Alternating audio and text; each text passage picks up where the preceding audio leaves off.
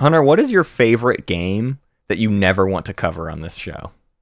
Have I asked that before? I don't know if I've asked that before. I don't think you have asked that, but I'm tempted to say that it's actually Final Fantasy VIII because if we cover Final Fantasy VIII, I feel like I'll just have a lot of explaining to do. uh, and I don't think it's like necessarily good explaining. So this, And so I- most of this podcast is an exploration of my psyche, but the Final Fantasy VIII episode, we get to turn the tables a little bit and figure out what the heck is making Hunter click. Is that what you're saying?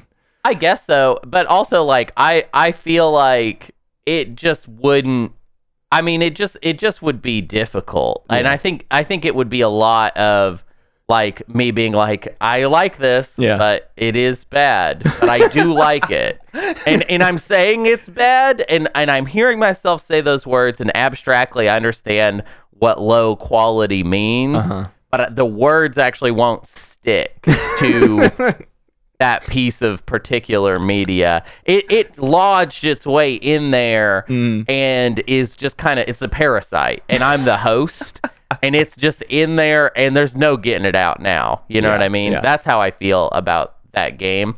And I would rank it way too high. Right. Uh, way too high. I mean, I think it would be number one Yeah. if it were. And I don't want that. Yeah, yeah. I don't even want to see that.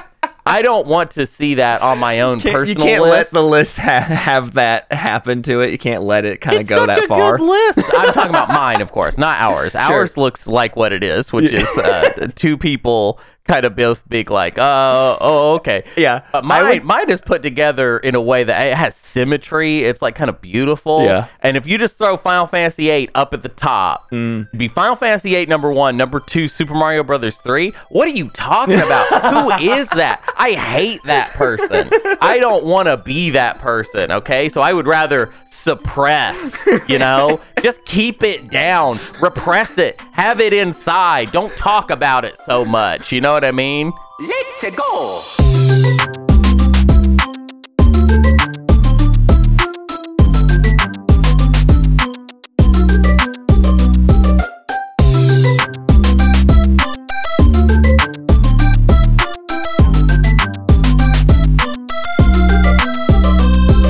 Hi, hello, welcome. Hi, I'm Matt, and I'm here with uh, Hunter. Hi, Hunter. Hey, what's up? Hey, how's it going? Uh, this is the Old Gamers Almanac, which is the definitive ranking of every video game every week at a time, uh, where we have an ever expanding listicle of the best games ever made according to whatever we happen to have played this week.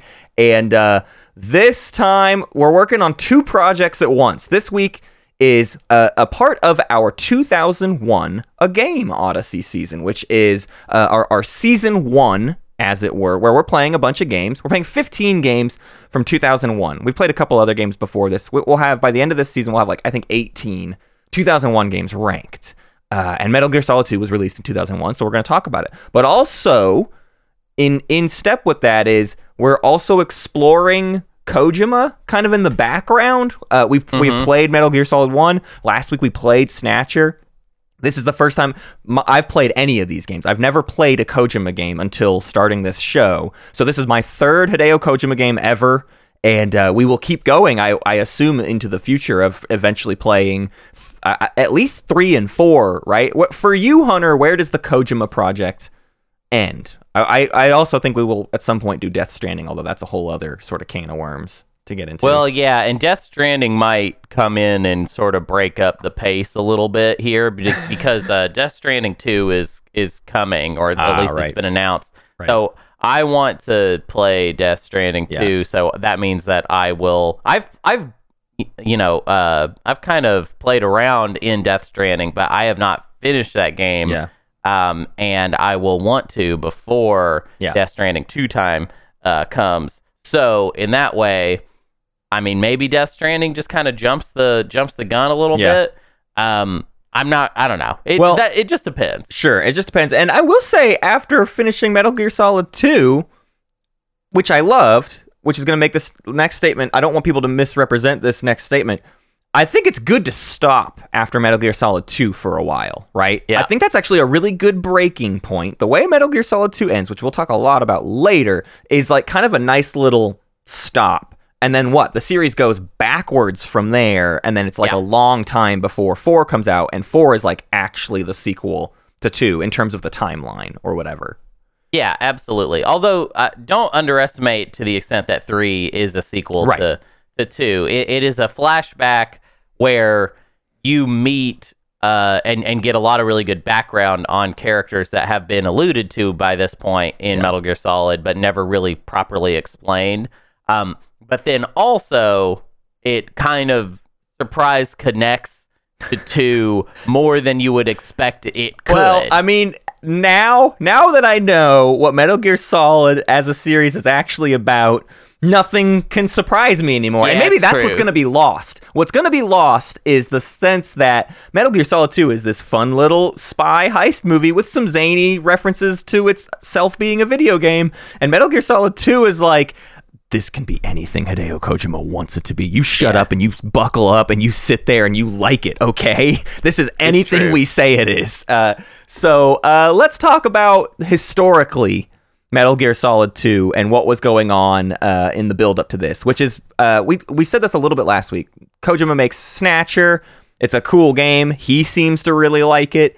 Then he makes Metal Gear Solid. He seems to really like that, but also the entire rest of the world really really likes it and especially Konami really really really likes it and is like you're doing that. We're strapping you to a table and it's time to make more Metal Gear Solids probably forever, uh, I suppose. Yeah, yeah. I mean, I think if Konami had gotten exactly what they wanted, Kojima would have made as many Metal Gear Solid games and as quickly as possible. Um, the problem is that Kojima is a ding dang old artist. And, Oh, uh, shoot, gross. Yeah, I know it's really gross, and I kind of hated saying it. Uh, but he wanted, you know, he wanted Metal Gear Solid to be this bigger story, but he also wanted to be able to, you know, work on all kinds of stuff. He, I think he just wanted his brand to be himself. Yeah. He wanted to be like an auteur, Yeah. filmmaker, Right. that just got to go work on whatever he felt like. Um, although, from what I can tell about looking into the making of Metal Gear Solid 2, he was definitely, you know, excited Sure. uh, to to get on this project and make this game. Um, and there was a lot of like weird. There's a lot of interesting stuff that they thought about doing for this game that they did not end up doing. Like originally, they wanted to call this game Metal Gear Solid Three, like and just skip to the third entry of the game, Uh-huh. um, which is kind of crazy. Uh, I'm not really sure what that would have done for it, but but that's what they wanted to do. Obviously, some some of the crazy stuff they planned did in fact make it into the game. Like for example, you do not play as Solid Snake for the entire game. Sorry for that uh, 20 year old spoiler, 20 plus year old spoiler. Uh, but Solid Snake is literally on the cover of the game, Yeah, yeah. and you do not play as him for a majority of the game's runtime. So Which that is more or less the only thing I knew about this game when it came out. I knew two things. You don't play as Snake, and the person you do play as is naked for some amount of time and does little Yeah, yeah. cartwheels with his hands over his junk. Um it, now, having played the game, what I can definitively say is people really overblew what all of that means. It it uh, it is not that big of a deal, and in fact, Snake is still in this game a lot, like a lot, Yeah. a lot. There's you don't miss having. I don't understand why anyone misses playing as Snake when Snake is all over this video game. So I, I genuinely don't understand what the concern was, besides just people being weird or whatever. Yeah, I actually think the decision to have you play as Raiden was like kind of genius Yes. because it lets you it lets Snake be a more interesting character Right. because we've experienced this sort of time skip with Snake. You actually sort of experienced two time skips within the game. Right. The beginning of the game, uh, you play as uh, Snake on a tanker. Uh, and then that chapter ends, and then there's like a gap, like a two year gap, Mhm. and then you start playing as Raiden. So we've experienced two big gaps with Snake, and in that time, they're get, they're getting to do a lot of exposition work on Snake as a character and deciding where where he fits in the new world in the post Metal Gear Solid One world Right. and what it is exactly that he's doing. And I feel like the way that they kind of introduce that to you through his interactions with Raiden makes him into a much more interesting character Oh, than yeah. had they just been like, here's Snake, you're playing a Snake, uh, here's what Snake's doing now. Yeah. Like, that could have felt like a little bit, it could have made Snake feel a little a little boring. Right. Um, I well, would say. and also from a video game progression standpoint, like how are we supposed to reset Snake's skill set? You know what I mean? Like how are we supposed to Yeah. reset the tools he has and the things he knows how to do? And it just feels better for him to be this like godlike spy working in the background, and he just pops up at random moments, and then like in the Mm-hmm. late game he shows up and is like working side by side with you, and makes the game like a million times easier. You you first play with Snake in like a sniping mission, and you could just um just let him do all of it. Actually, See, I, okay, so can you? I, I forgot to even use that. In- like in- it tells you like you can call Snake and Yeah. he can just start shooting for you. I did. I forgot to do it, so I didn't actually do that. part. So the way I, I didn't, there's two sections of that sniping section. Th- wow, we're, we're gonna. go- This is like a big tangent, but this is fun to talk about.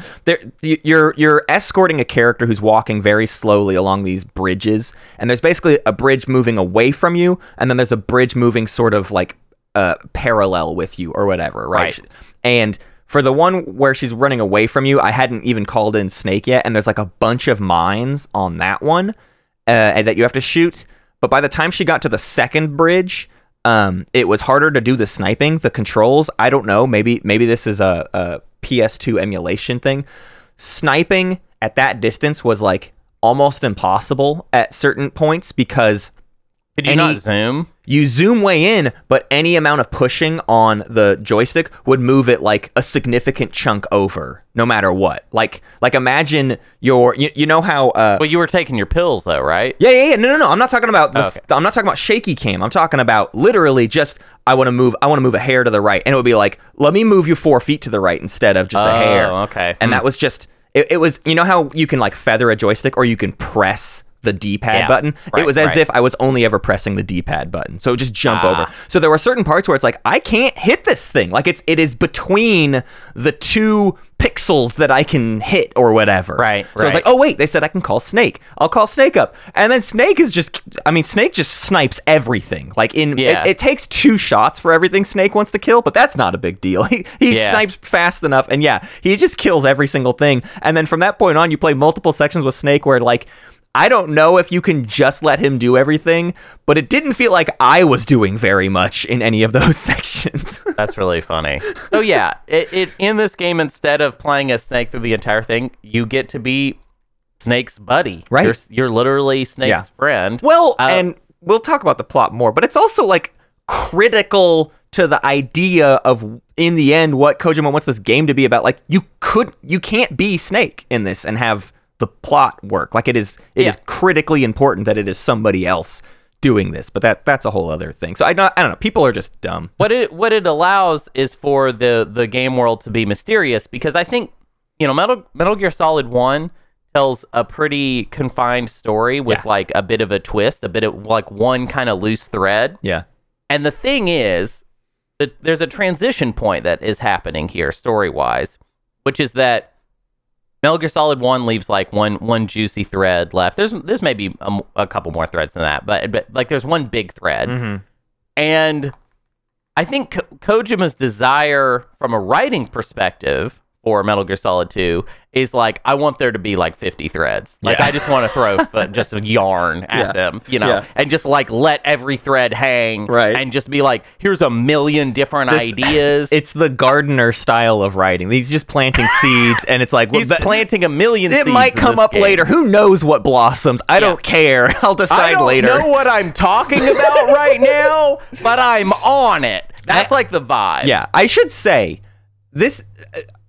I didn't know this game was going to get as nuts as it does, but also I don't want to overstate how nuts this game gets uh, because for a long time the game is not that nuts. No. But I would li- I would like to showcase for people the sort of arc of craziness of what happens in this game because okay, you got Metal Gear Solid 1, right? It's a little spy thing. There's characters that are doing some freaky stuff, right? Like there, there's weird characters. You you Yeah. you've got a guy who is somehow psychic, but even even with him, game sort of gets to a point where it recognizes like maybe there's something else that he's doing. I, I mean, he can fly, but I don't know. Psycho Mantis is maybe the weirdest character. Everything else is just like I don't know. He's like a weapons expert. He's like a right. she's like a sniper. He's like a Right. weird decoy octopus is pretty weird too. I don't know, but it's not that supernatural. Right. Then you have Metal Gear Solid 2. And Metal Gear Solid 2, the the characters you meet. Well, in the snake section, it's actually more of the same. It's like, oh, there's just like a woman, she's pregnant, and her dad is there, and what you know. It's like these are all normal people. And then when the Raiden stuff starts, you've got a woman who can't die. Uh, she is immortal.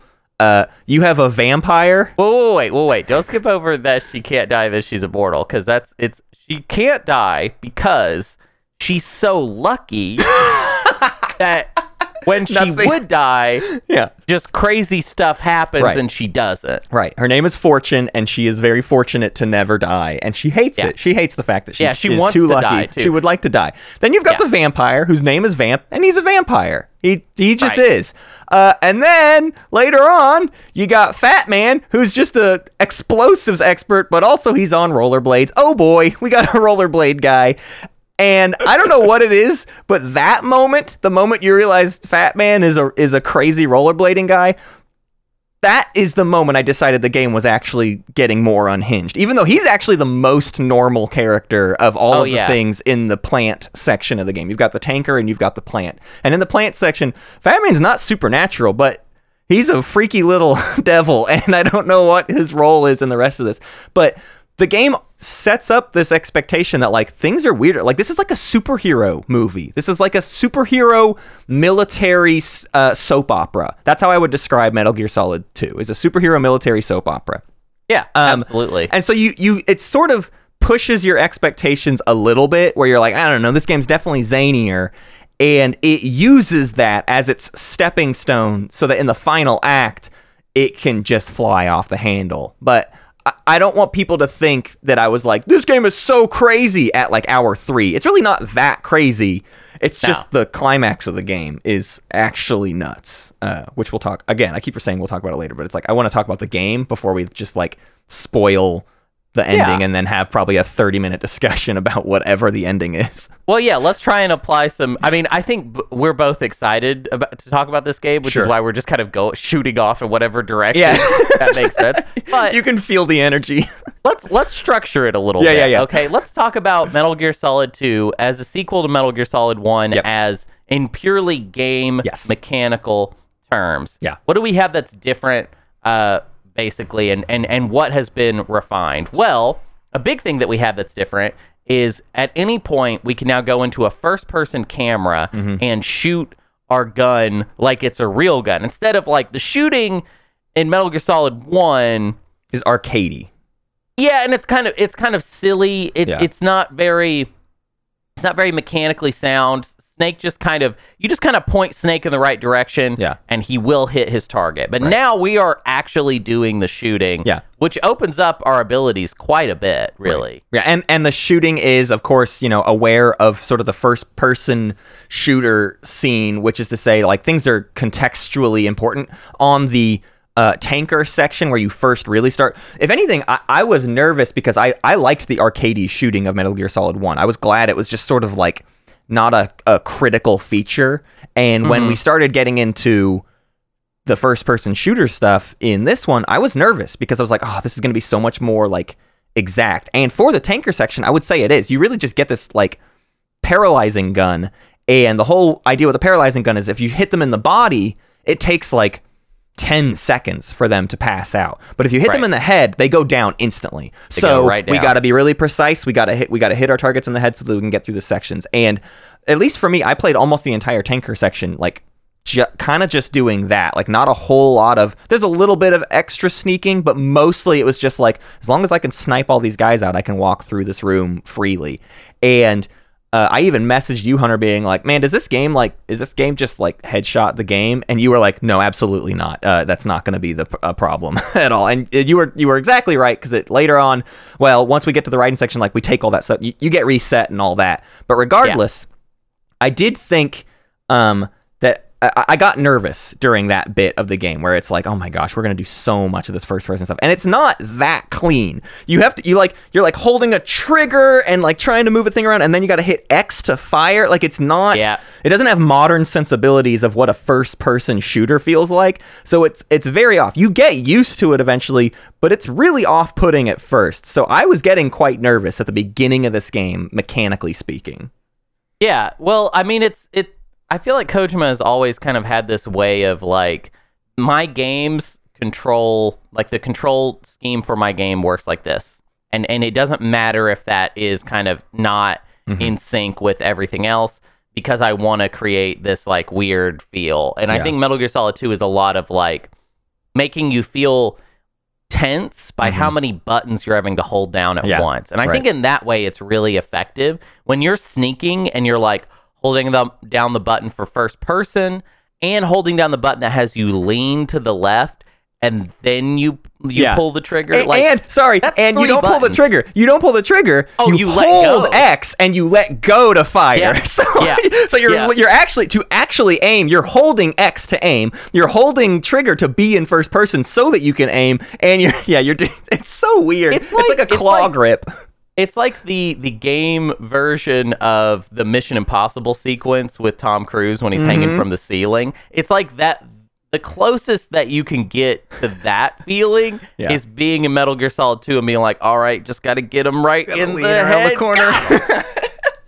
feels good. Yeah. It's. I'm not saying it makes sense. It absolutely does not make sense. it's a learning curve for sure. It takes a minute, Yeah. but you really do. You eventually get used to it. Um, Yeah. And outside of that, honestly, for a while, you have more or less the same bag of tricks. Like it's thermal goggles. It, I, I I can't think of any very specific new items, especially in the snake section. The snake section, you're using all the stuff minus a lot that you had in Metal Gear Solid One, and then with Raiden, for most of the game, you're you you just are using the same stuff. There's like one moment in the game where you're suddenly like, okay, get six more weapons uh, right now. Here's all of the rest of the weapons you'll need for the rest of the game. But Sure, they're also not wildly different from each other outside of the ones that you've also used before. You know, like the the Stinger missile and and stuff like that that you've used before. I just want to say though that that you you can because of the first person mode though you it recontextualizes a lot of that here and you can utilize it now in very interesting different ways. Specifically, I really like playing with claymores a lot in Metal Oh Gear yeah, I Solid didn't 2. I didn't do that, and I feel bad. Yeah. They're really fun. They're Yeah. they're they're really fun to and you can I feel like you can kind of play with them in a way that you would not be able to play with them in uh in Metal Gear Solid 1. But yeah, uh claymores are great. Um I lo- I- the my big complaint about the weapons in Metal Gear Solid 2 is that if it's an automatic Yeah. gun like the AK or the M4, you can't aim it before No. you start firing. Right. So you you, You are always blind firing an automatic weapon. You're always leaning around a corner and just like "Gotta, gotta, gotta, gotta, gotta, gotta, gotta, gotta." You you just look at a general direction, and then the second you pull the button that brings the gun up, you Yeah. just start shooting. No, I, I So- would. I, the automatic weapons are the ones where that was Metal Gear Solid One for me. You know, I don't use those in Yeah. first person. You just run around, and that's how you can just quickly dispatch Well- like a hallway of enemies or whatever. Yes, and and except for I have one application for those weapons, which is um there there are now these drones that you have to deal with Sure. that fly around, and it's very good for dealing with those because those can be like a little. You know, it can hitting them with your like with your pistol can be a little bit obnoxious because you have to hit them in a specific way, and it's just a lot faster if you just pull out your you just whip out your M4 and just shoot like crazy. Gotcha. Yeah, um, I, I stuck with the it. pistol, but it was annoying. Like I, it, it was annoying. I just didn't want to switch to to the M4 or AK or anything. Um, so outside of that, you know, it it is a game that, um, I I get a disservice in the way that I play it, which is like I really am trying to get the story. I'm trying to get through the whole game. Where that you can play the game that way and you can really really enjoy it. But Metal Gear Solid has this extra layer underneath, which is just like it is unreal how many Easter eggs are kind of in this game if you choose Yeah. to just fuff about in the world. If you just decide to like really mess around, there are they they have thought of everything. And I'm glad that I watched some stuff on YouTube of like other people sort of playing the game and like highlight reels of other people really screwing around in the game because it recontextualized like how goofy your bag of tricks can be. It's like Right. to to to min max the game and just beat it. You don't have to use hardly anything. I mean, you could beat the whole game with a pistol and then like the key weapon. It's like, oh, you got to use this one missile launcher one time. Like, there's a couple Right. things you have to use, but outside of that, you can just get through the whole game sneaking around and You- whatever. yeah, you could you could you don't even have to use the pistol if you, you don't Right. want to. You could just sneak through every room for the most part. Right.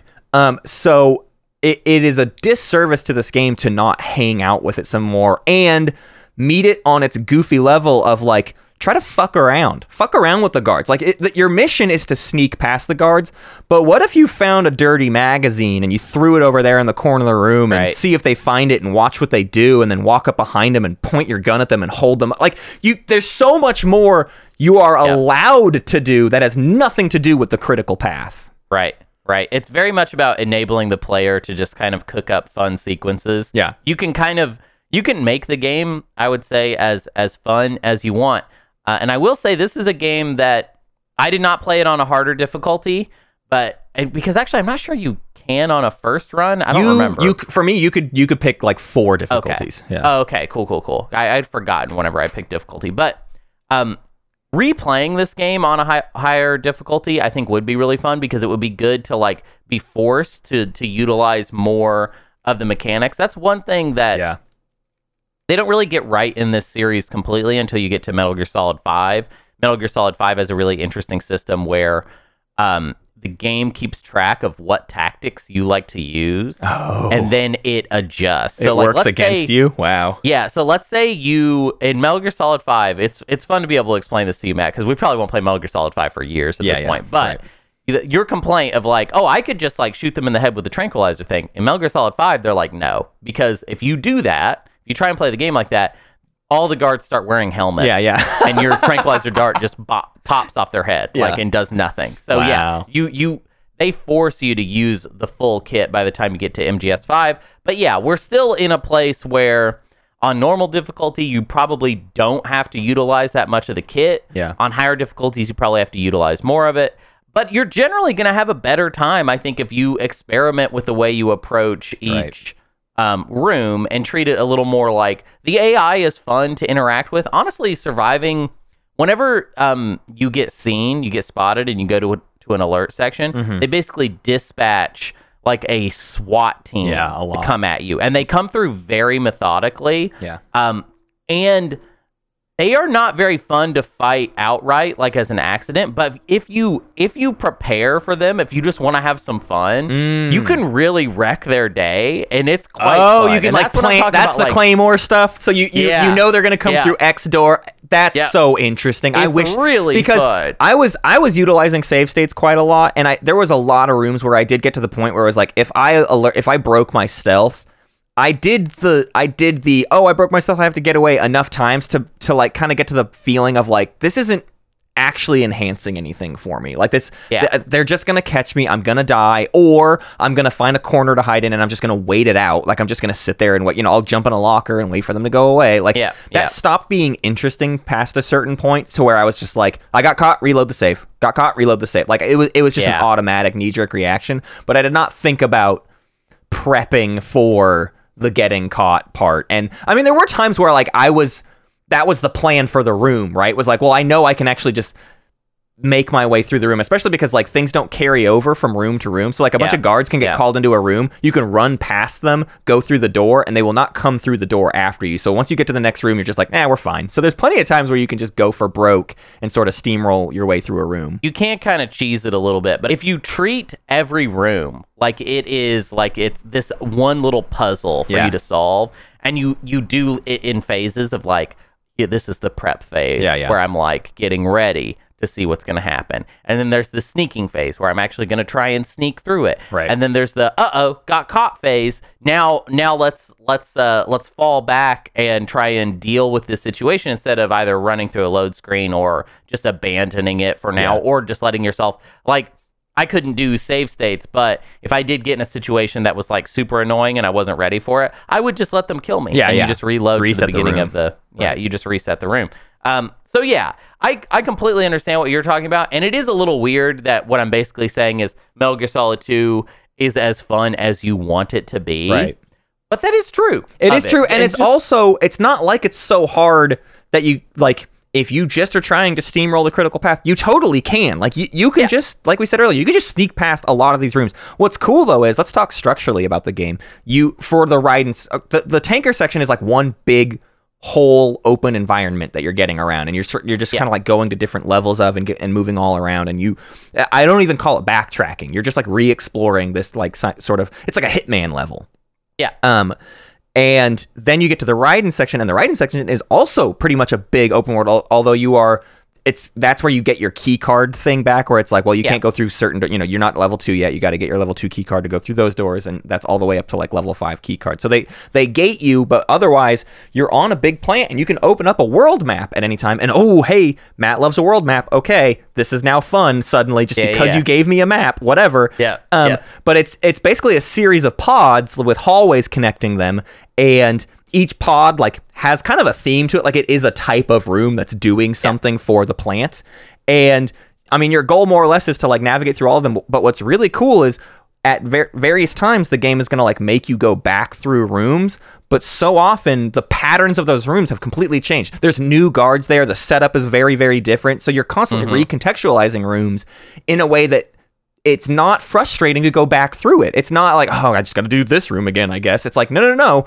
I got to carefully go through this door because I, even though I've been in this room, I have no idea what's in, like, I do have to re explore the space because Yeah. I don't know where all the guards are. And the big thing that adds to that is when you, f- the first time you go to any pod, the big new thing is you have to find a computer that turns your mini map on, basically. Yeah. Uh, there's Yeah. that when you first go to a room, you're blind, and so you really have to use the like sneak up to a corner, look around. Like you can't just blast around a corner because the guards might be there, and you have literally no way to know except for switching into first. Like the camp, the top down camera is not useful enough.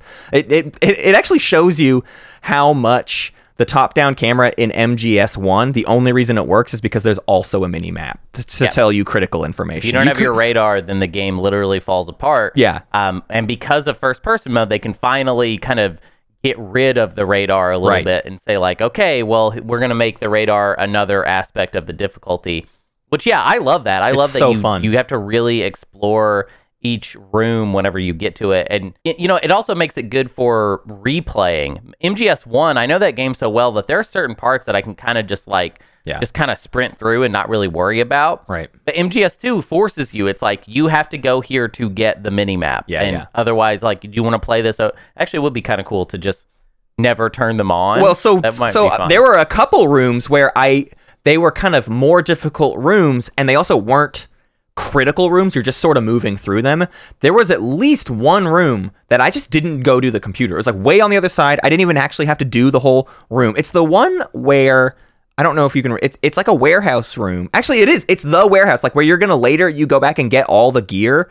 I never did the computer the first time going through that room, and you go back through that room like a couple times, and every time I went through that room, I was like, "Oh God, this one again." I don't, I haven't done the computer yet. It was so scary every single time, and it was like my most trepidatious room. And then finally, on the very final time I go there, I was like, "I have to do this computer now." Like I'm, I'm really Right. screwing myself by not having this computer online, and I, I didn't get it till then, and it was like it, it made the whole room feel like a whole different beast because you had to be so careful in it. Um, so yeah, you you could do a no computer run, I'm pretty sure, and uh, Yeah, have a pretty crazy time. yeah, it, would be it would be pretty annoying. I feel like the difficulty of that, and you would have to switch to first person all the time. But yeah, it would. and it I would think you would have to play it on a on a physical PS2 because the other thing that we lost, at least I, I lost it for sure. I think I don't know if you did No, too. I lost it as well. I did not. So the the the PC port and the emulation loses a lot of um sort of your triggers. You can you can soft press them and do a little bit like you can lean a certain amount. I I I wasn't able to do that stuff in in my game. You lose like pressure sensitive things and uh well, so the the PlayStation 2 had press, pressure sensitive buttons, like the like even the button X. itself. Yeah, yeah. X, That's nuts. square, triangle. Um, so you can you can do a lot of really weird stuff in Metal Gear Solid 2 with the pre- pressure sensitive buttons. That like that's just like lost. And Yeah. this is actually why we need a remaster of this game, Right. Um, because they need to find a way to to, To bring that. that. back or something. Yeah. Um, like or, or because there's there's just stuff that is just really difficult. Like it's it's pretty difficult to actually hold people up Yeah. um, without the pressure sensitive buttons because a, as you it also you know we were talking earlier about how you pull your gun out and then you let go and that's how you fire Yeah. it feels a lot better with the pressure sensitive buttons on the ps2 way back in the day because it controls how much you whip out the gun like like you can kind of slowly whip out the gun or you can just be like wapa like it and it just depends on how fast you press that danged old button um it's it's a really cool thing that they incorporated into the into the PlayStation 2. Yeah. But now it's just kind of lost on a little island. I do not know if the PS5 controller Right, can.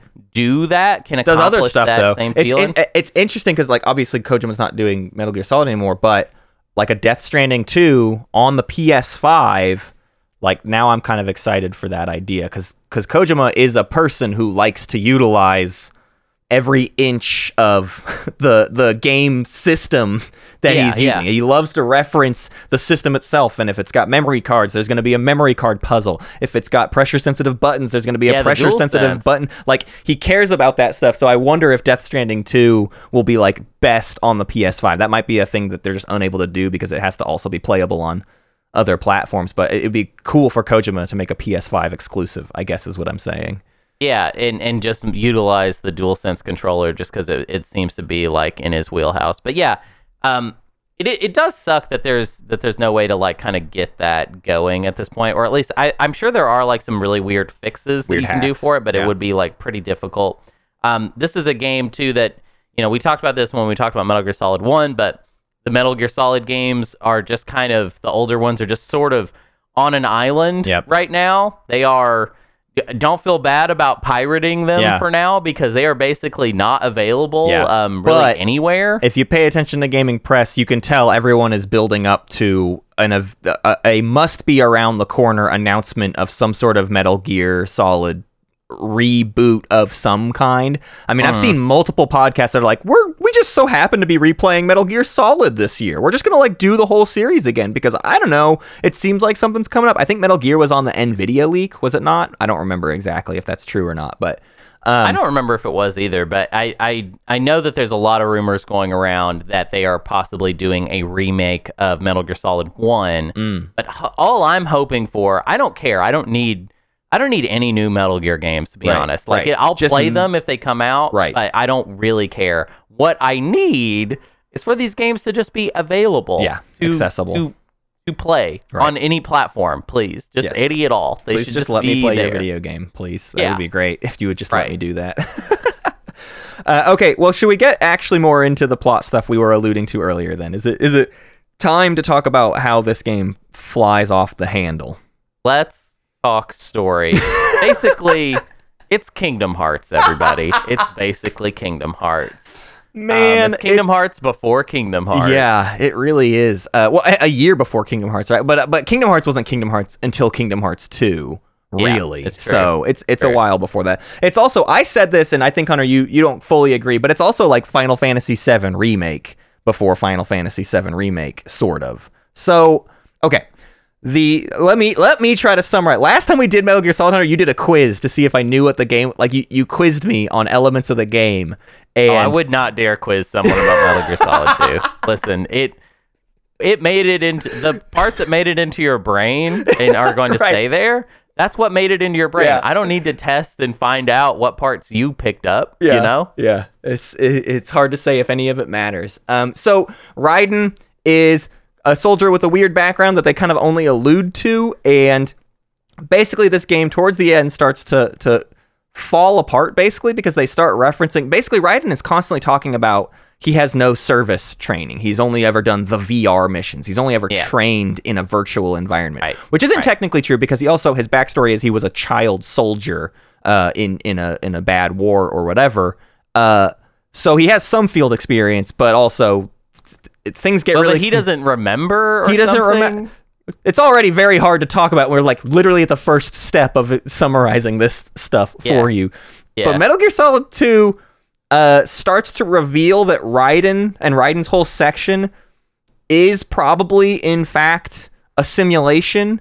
Uh, and if you if you've been paying attention, which the the I mean the the cutscenes show you like the points, but it's like you're actually replaying the the critical story beats of Metal Gear Solid 1 like you're doing sort of the mm-hmm. primary main sections of Metal Gear Solid 1 they're testing you so that you can be the next snake I guess? Like they're trying to they're trying to make you the next snake. It's also revealed that you are the son of another big boss clone. So what's that? Okay we've got big boss and then Li- in in MGS one, there's Liquid Snake and Solid Snake, right? And they're both Uh, yeah, clones, they're both clones of Big Both Boss. Clones of Big Boss. And what the big reveal of this game is that the former president, the one at the end of Metal Gear Solid 1, who's like, ha ha, I love the nuclear weapons and war or whatever, uh, that's also a clone, and his name is Solidus Snake. Solid, Solid Snake, Liquid Snake, Solidus Snake. Liquid Snake is still around, by the way. Don't forget about that. He's there. Uh, and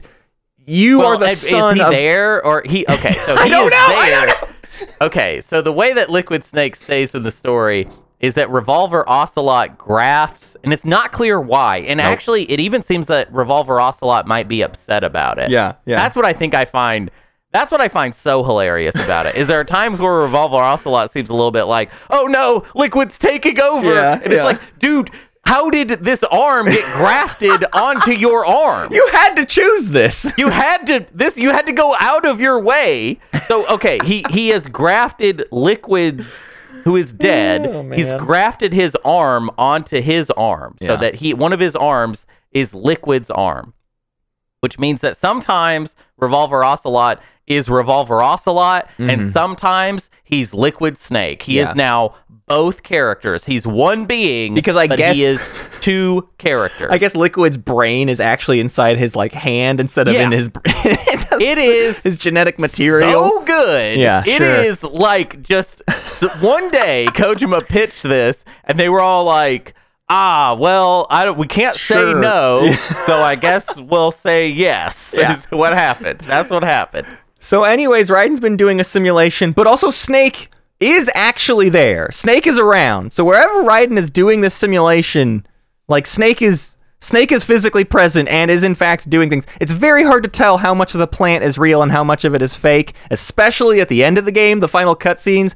Raiden breaks out of the simulation, but Snake is there, and Raiden's actual girlfriend is uh, there, I think, unless maybe it's all just still part Well, of the simulation. I don't Okay, know. But I, I, I didn't. It's interesting because I think maybe we're having a little bit. Let, let's let's disagree Yeah, on please. the finer points of the plot of Metal Gear Solid 2. I did not think that. that- So I thought of it as a series of events that were staged, mm-hmm. not as if the game is saying that a lot of this is purely virtual and not actually happening. How- Which of those do you agree with? how do you explain like once he enters this tunnel you literally see the fabric of space like you see little hexagons on the ground forming as as uh Raiden steps around as if he is in some sort of holodeck. And then like Yeah. the final boss fight against the metal gears is like literally in a big holodeck simulation room so yeah, here's doesn't here's look very real. Here's a way I justified it in my brain is there's something inside Raiden's brain where he is physically running around somewhere, but Yeah. like things are happening mental like uh, maybe it's not he's physically on a holodeck, but like his brain is registered like they can just manipulate things that are happening But in his how brain because he's got nano Solid machines. Snake's presence, Right, Like is because Solid I- Snake because I actually think- there or not? I wonder if uh Raiden is actually on the plane, but that doesn't make sense. How does he get to New York City? How do they get where they get? Like the, the end of the game, they're just sort of suddenly te- the, the game literally just starts warping around, and you start having uh, calls with your general, who you find out the general is just a part of an AI that's basically trying to control the human race. You super lose track of who is the bad guy. You've got Dead Cell, which is like this organization doing I don't know something. You've got They're the- terrorists. Sure, okay. You've got the Patriots that are are they terrorists? I don't know. They control the U.S. government. I know They control that much. everything. They control yeah, they're Like the. Illuminati. There's the Sons of Liberty, which the game is named after. But are they different? Th- They're different than the Patriot. They but they're different than Dead Cell 2. They're a different group. That, and I think Revolver Ocelot is a part of the Sons of Liberty. I, I don't know. Who, who who knows? But you sort just sort of jumping around from location to location interacting with the different things. Literally, the game at one point is like, it's time to do the final boss fight against Solidus Snake. Goodbye, and you go fight him with a sword. It it really loses track of any sense of space and time, and it's also got like multiple characters sort of doing soliloquies about the nature of storytelling. And what I find so hilarious about all this is basically, finally, by the end of all of this insanity, the the message that the game wants to tell you, uh, and and Solid Snake repeats it after the post credits is Yeah. is that humanity is more than our genetic material. Humanity is a series of stories, we, and, and it is our responsibility to share our stories with future generations. And it just so happens to play, take place in a story that doesn't make any fucking sense whatsoever. Like Hideo Kojima is like, stories are important, especially mine when they don't make any sense and you have to just sit there and take it. I think that's actually a pretty deep message. I think that's I think- beautiful. yeah. yeah. I think that what Kojima's done, and this is alluded to like like verbatim. uh, This is not me interpreting No. anything.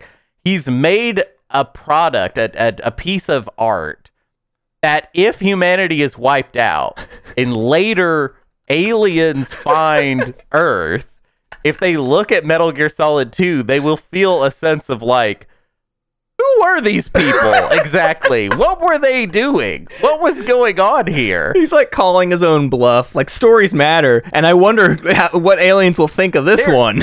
There is a part in Solid Snake's uh, whole little monologue at the end where he does basically say that, Yeah. where he's like, if humanity were wiped out, like, what will we leave behind? and what one of the things that we will leave behind now is Metal Gear Solid 2. so, congrats. Like, you know what? It's it. We're living in uncertain times. Uh-huh. It's a weird era for humanity. I think Yeah. it's always kind of a weird era for humanity. It's hard to hard to tell yeah. in one lifetime if this is actually that weird. That's Yeah. one thing I'd like to say. Right. It's- people get really excited about being like, this is the crazy times right, Right. now. And it's like, Yeah. yeah. but these are also the times when you are here Yeah, yeah. to say that. Right. You know? um, so maybe it always feels crazy. We don't know. It's hard to have that perspective. Uh, but we can all at least rest easy that we have Metal Gear Solid 2 to just kind of be there, you know, just in case we are wiped out by some by nuclear war Mm-hmm. or what have you. Hopefully a piece of that game will survive and then it will be played I think in the context it's meant to be played in, which is aliens Yes. playing it on a emulated PS2 Right. in the future. Right. That is the context in which it makes sense. But I will say, Matt, I really, I really do think a majority of the things that happen in Metal Gear Solid 2 are you are meant to think they are actually Happening. happening. Yeah. And I think what what the simulation is, which is I I think they are they're definitely playing with the idea that maybe none of this is happening, or maybe Yeah. some of it's happening and some of it isn't. Right. I, I agree with that, but I think ultimately it the game makes more sense if you play it from Raiden's perspective, Right. which is that all of this is happening, Yeah. basically to you. Right. Because and, and I have a little bit of a cheat here in that I've played the other games. Yeah. Yeah. So I know that for the most part, the things that happen in Metal Gear Solid 2 matter materially Yeah. into Metal Gear Solid 3 and 4. Now, uh, I know there are some Metal Gear heads that just heard me say that, and they're like, oh, but, uh, uh, well, there's actually a lot of problems with that. And I, I just want to say to you, chill out. I mean, broad strokes here. I am not talking about finer details, all right? I'm talking, broadly speaking, the events of Metal Gear Solid 2 matter Yeah. for the rest of the series. So okay, Um, I don't have a quiz. I don't have a quiz show. I do have a series of questions for you, Hunter, and you can answer Okay. these as much. And, and some of these are things that should have been maybe obvious to me, and I just literally forgot. And some of them are like other things. So the first is, what was what's la la lu what's la la lulilo?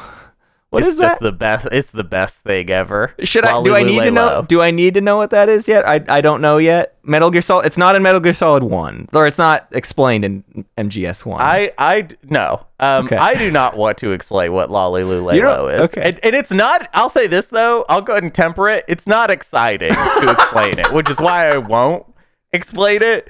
It's it's just something people say in the Metal Gear Solid world, and it does have to do with something. Okay.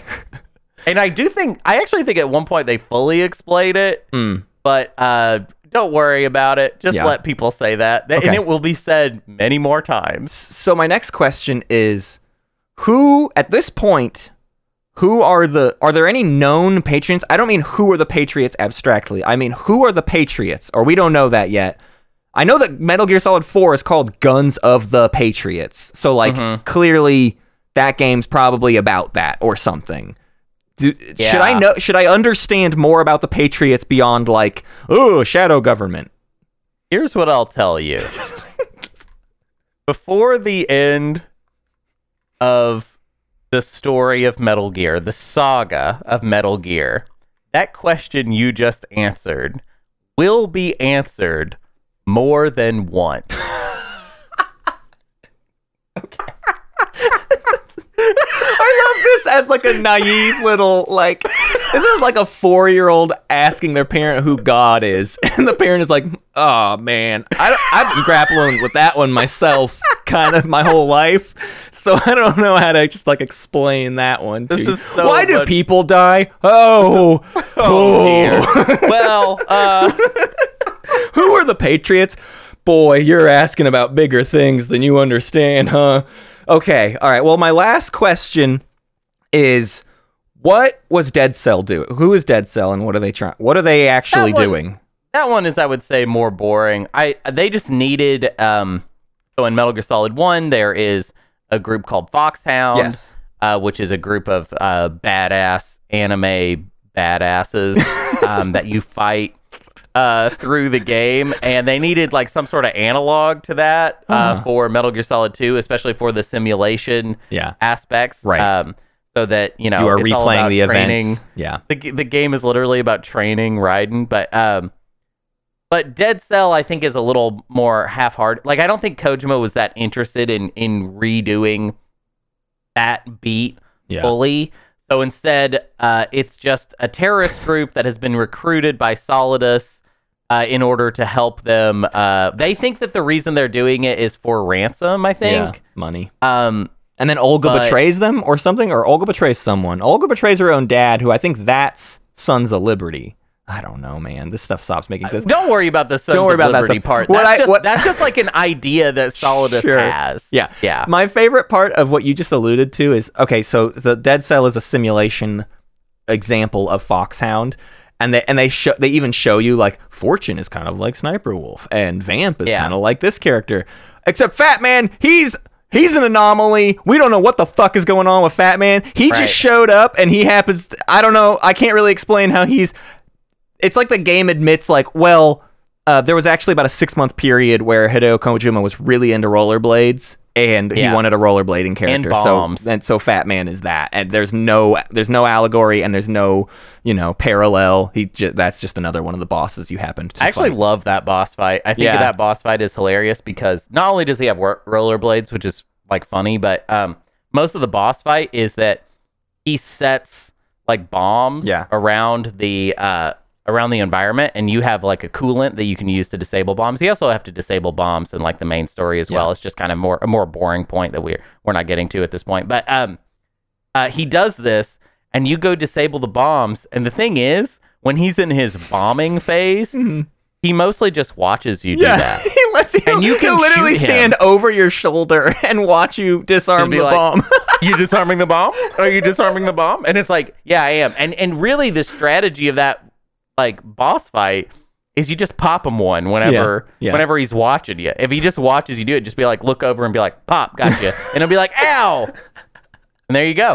That's how you beat Fat Man. Oh man. Okay. So this is the game that decides so so Metal Gear Solid 1 is like a zany goofy game that we what we said about Metal Gear Solid 1 is oh it's so great because it's so stupid like it allows itself to be stupid and Yeah. soap And operatic just have fun. Have yeah, fun. it's like it's like a goofy James Bond uh, story. Yeah. that's just yeah, just having a great time. but within that universe it is grounded it it is grounded in its own reality and Yeah, Metal Gear Solid, co- is. and and the point is that Metal Gear Solid Two is the one that says, mm, maybe there's maybe there's no reality that we want to ground ourselves to anymore, and we can just fly high on our own, you know, supply. yeah. Uh, well, I mean, so, it wants to fly high. uh, so uh, we will rank it in a second. Something I wanted to do because we did this in the first uh, Metal Gear Solid episode is we ranked the members of Foxhound, and I think it would be a disservice to our ranking show to not now include some of the new members of not Foxhound but Foxhound adjacent things, uh, or or I guess ranking more or less bosses and critical characters that interact Yeah. with Metal Gear Solid plots. I guess is how we're stretching the definition now. Um, Sure. So the the previous list is at the top: Decoy Octopus, then Sniper Wait. Wolf. We what ranked the logic of that? Decoy Octopus. bec- I don't know. You're. I think you're the one who pushed for Decoy Octopus to be number one That's funny. because of the twist of what Decoy Octopus represents in that game and how nonsense it is. Uh, I think it is maybe the most nonsensical thing that happens in Metal Gear Solid One. Is Yeah. like that there happens to be this character running around that you never technically meet, but you do interact with. You do and meet them, but they're pretending to be someone else. Yeah. Yeah. that's why. That's great. That's why Decoy Oc- Octopus is number one. Uh, number two was Sniper Wolf, then Psycho Mantis, then Revolver Ocelot, then Vulcan Raven, and then at the bottom was Liquid Snake. We need to add to and maybe rearrange our list with Fat Man, Fortune, Olga, Solidus, and Vamp. Those are like the five characters we've chosen to Yeah. trickle into the mix here. So I do think the first thing we have to address is the idea that Revolver Ocelot and Liquid Snake at this point are still two people, but is Revolver Ocelot and Liquid Snake are they cooler now because of their sort of joint persona thing that's going on? Yeah, um, I think so, but I don't know how to like really deal with that. Yeah. Um, I think at the very least it puts Liquid Snake above Vulcan Raven, basically. Like, like I don't know if Revolver Ocelot is now cooler than Psycho Mantis. That seems absurd. yeah, Uh, that does seem absurd. But I think at the very least, Vulcan Raven is now firmly at the bottom because in it- basically it's saying in MGS one, Liquid Snake was just like a dumb villain that's just like ha ha ha Snake, and now he's like this other Yeah. very crazy thing. yeah, yeah, he is a lot wilder. Okay, well let's let's let's work on the new characters. Yes, I think Olga. Oh yeah, yeah, we can do Olga because you meet Olga first. You meet Olga first, and Olga is the least crazy, although Olga is critical in the final twist of the game, which is to say she she betrays sort of the organization she's supposed to be working for because basically you find out like she's just being held ransom because Yeah. they have her child or something.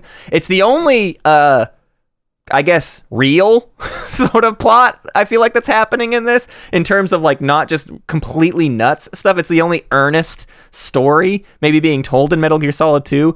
But is that at all the interesting part of Metal Gear Solid 2? I don't know. I I, I hesitate to put Olga anywhere but maybe above Vulcan Raven. Because I can't, I just can't even remember anything about Vulcan Raven. Uh, besides that, I didn't Um, particularly love his boss fight.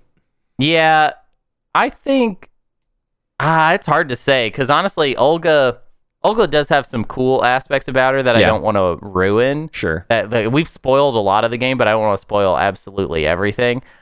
I think I'm okay with Olga being above Vulcan Ra- Yeah. Raven. I think that's just a good way, good good place to put her. Okay. She's not she's not the most interesting character. Her character like kind of I would say pays off a little more in Metal Gear Solid 4 even. Not Okay. not really like specifically her, but just like as an idea basically. Mhm. Um, but yeah. Um, all right, let's talk about Fat Man, who I think is my favorite boss fight of Yeah. Metal Gear Solid 2. Yes. Um, it's it's a fun boss fight. He's very silly. He likes to drink. Um, he he he has drinks. He drinks like wine. Yeah, is he- he, drinking wine? He shows up with a glass of wine and then a bucket full of explosives and rollerblades, and it's just like, fight me, you motherfucker. Like, it doesn't. He also, they're alluding to him for a while because basically, I mean, the entire first half of the plant section, you're just going around disarming his bombs. Like, the Yeah. whole thing that you're doing has to do with him, even if he's not like a critical part of the actual game itself. He is a critical part of the mechanics of like what you are doing. I mean, it is the the main mission you are on for a significant chunk of the game is going around exploring the environment and disarming these bombs. Uh, so to that end, I do think he's pretty cool, and I think he's so weird, especially because he is not supernaturally weird in the face of all of these other things that are supernaturally weird. So for me, he goes above the Revolver Ocelot Liquid Snake combo. Maybe, I mean, I think he's hilarious, so I want him to go above. Uh, I want him at the top, but I don't know how how high you want to climb with this stupid idiot. Ooh, is he better than Decoy Octopus, a character that does absolutely nothing for the story? yeah, yeah. I think he's number one. I think I think Fat Man's number one. Let's let's give him some some love, some Yeah. respect. Uh, uh, because basically everybody else in this game is freaking bogus. So Batman is at least so the, on the list so far, the two things Hunter and I most respect are in a world of characters that are crazy, like impacts on the plot. The two best ones are the ones that really do nothing to serve the broader goals of the storyline. Yeah. It's not that kind of game. It's one thing that's different between it and Metal Gear Solid 1 is that, you know, I don't know, these characters are not as memorable, but they're Yeah. also like they're a little more fleshed out like each one. Mm-hmm. They're not as like gimmicky. Yeah. Um like like well, we'll talk about Fortune now. So Fortune uh, is a character that they put a lot of you don't ha- okay, well first of all, you don't have a proper boss fight with Fortune, which I think is kind of a shame. The boss fight you have is like w- fake uh, in Yeah. that you can't actually hurt her, and then It- it's it just is- kind of a well, timer. I, I want to push back on that a little bit because at the very least, it is it's basically a timer boss. It's an endurance boss fight. You don't Yeah. do any damage to her, um, Right. But you are just trying to survive. Not that that's especially difficult. I mean, you just sort of dodge around and hide behind boxes. But Yeah. um, it it I, I did have to. I restarted it like twice. I mean, I, mean, I was dying in it, so it it it, it felt Right, but tense. did you try? Well, okay. Let, let me. you try this. to kill her and you, you're like shooting the the panel on the wall behind her and that like electrocutes her and makes her stop i thought there was going to be a trick and then at the more i played it i realized it's just an endurance thing but i thought i was actually trying to find some way to do damage to her Yeah, but okay. I just want to say this. It it's not the reason I don't like that boss fight is because it has no replayability Yeah. whatsoever. Right. Because yes, Matt, you you were playing the game for the first time, Right. So you thought, oh, I can. This is an actual boss fight. Yeah. Sure.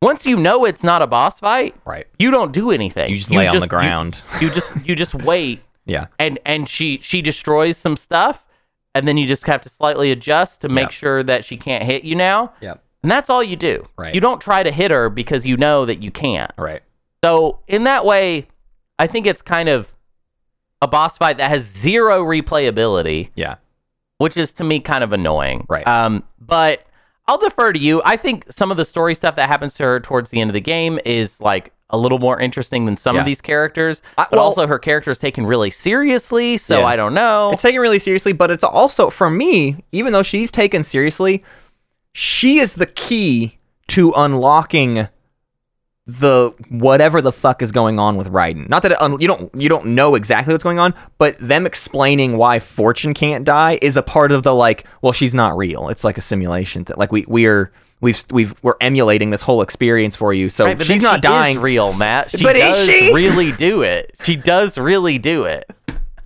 I I don't know. Your interpretation of the game is getting really hung up on the virtual aspect. Because they, tell you it. it's exactly that. They say Right, that but- to but you. Also, but also, okay, but I just like let's have let's disagree on the finer know, points of I Metal know. Gear Solid 2. Welcome to Old Gamers Almanac, where we disagree on the finer points of Metal Gear Solid 2. Here's the thing: Revolver Ocelot explains that hey, um, Fortune, it wasn't that you couldn't die; it's that I have this little gizmo. I think he literally calls it a gizmo. Uh, that prevents death or like makes it so that the bullets won't hit you. So it's you know you could have died at any time. It's just that we were keeping you alive to help with the simulation, Yes. so that Raiden can get good training and become like Solid Snake. Okay. Which also they explain several times what the simulation means, and Mhm. people have different interpretations. So Mhm. I we're not even sure what exactly the simulation was about. Mhm. But one thing I am sure is that the game wants you to know that oh, Fortune's powers are fake. Yeah. And then yeah. Ocelot, who is the one who explained that Fortune is fake, Yeah. tries to kill our squad, the hero squad. That's right. And Fortune saves them using her actual abilities, which are not fake. Yeah. Yeah. Unless that is also part of the simulation, which is very possible. But I don't think it is. That is the craziest moment of that ending sequence. Is like he explains that it's fake, and then she just does it anyways. And also, it's like, what? That's Yeah. impossible. Yeah.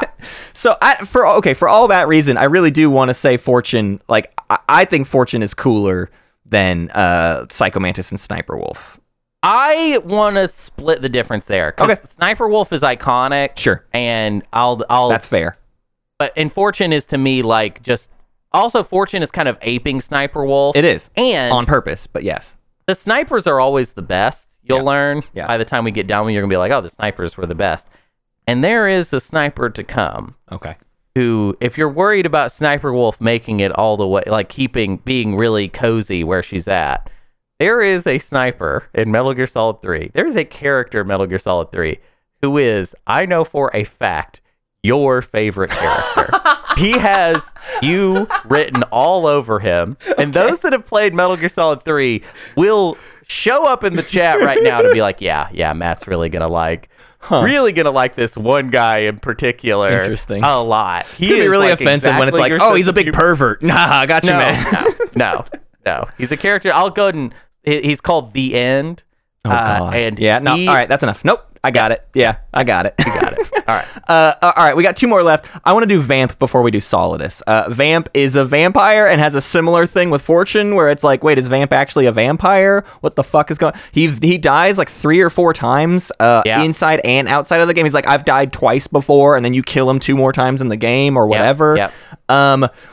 Uh, One thing I don't like about Vamp is on my emulator, he crawled my frame rate down to like 20 frames per second every single time he came onto screen for some reason. Well, that's how you know he's really a vampire. Yeah, it's like, true. It's The- not the- the- real, or it is real. He Yeah. is a vampire. Um, his boss fight might actually be my favorite boss fight to just like physically play. Like it felt the most technical and the most boss fighty, and like it took me a few attempts, but it was. I mean, it felt the most like a boss that was a difficult hurdle to to get over. Whereas most of the other boss fights are like, I don't know, you could just sort of like you'll get your way through it. You'll you'll find a way. It's like the Olga fight and the Vamp fight were the only two that like took me a couple tries more or less. Um, so for that reason, I didn't. I, I liked it, but I don't know. He's just like a he's just like a freaky vampire pervert that a lot. Like he just does that. I don't know. Uh, he's cooler than Vulcan Raven. He's definitely cooler than Vulcan Raven. He's also played by Futurama voice actor Phil, Phil LaMarr. LaMarr. That's the best fun. part. Yeah, that's bonus points. Uh oh, I forgot about that. And how Yeah.